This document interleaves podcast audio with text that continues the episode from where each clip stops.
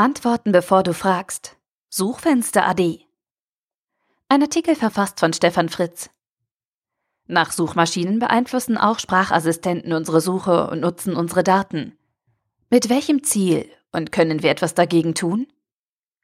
Aktuell googeln wir, wenn wir etwas wissen wollen. Das ist so etwas wie eine stille Frage an die Maschine. Daraufhin erstellt uns der Suchanbieter eine Auswahl der besten Suchergebnisse und ein paar geeignete Werbehinweise. Die Antwort der Maschine besteht also aus einer Liste zur Auswahl. Und die endgültige Wahl aus dieser Liste treffen wir Menschen mit unserem Klick. Egal wie weit wir durch Filterblasen oder geschickte Anordnung gelenkt werden, wir glauben zumindest eine Auswahl zu treffen. Das entspricht unserem Bild des souveränen Individuums, das seine Entscheidungen selbst und in Freiheit trifft. Aber offensichtlich werden wir gerade daran gewöhnt, dass wir gar nicht mehr wählen wollen.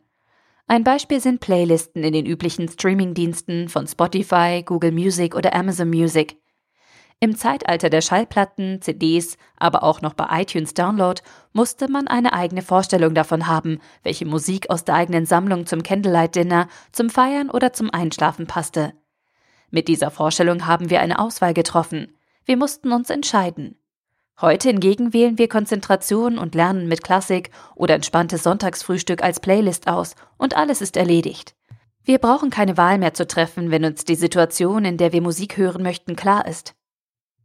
Auch aus der Suchleiste geht es mit der künstlichen Intelligenz, kurz KI, unserer Sprachassistenten an den Kragen.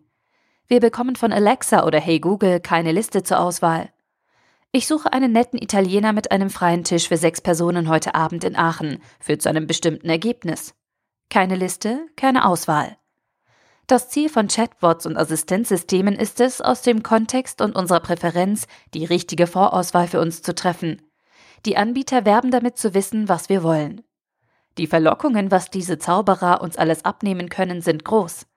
Die Gefahren für unsere Souveränität sind offensichtlich. Aber natürlich ist diese ethische Diskussion schon längst verloren, bevor sie anfängt, weil man uns Menschen mit augenscheinlicher Bequemlichkeit seit ehedem locken kann. Doch wir verlieren nicht nur unsere Souveränität und Autonomie bei Entscheidungen durch intelligente Assistenzsysteme. Per Definition verlieren wir auch einen weiteren Raum unserer Privatheit und Intimität.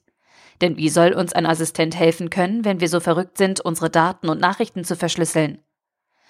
Beim neuen intelligenten Messenger von Google, Hello, wird das deutlich. Die KI kann nur mitlesen und uns optimal beraten und helfen, wenn wir die nach Snowden mühsam erkämpfte Verschlüsselung ausschalten.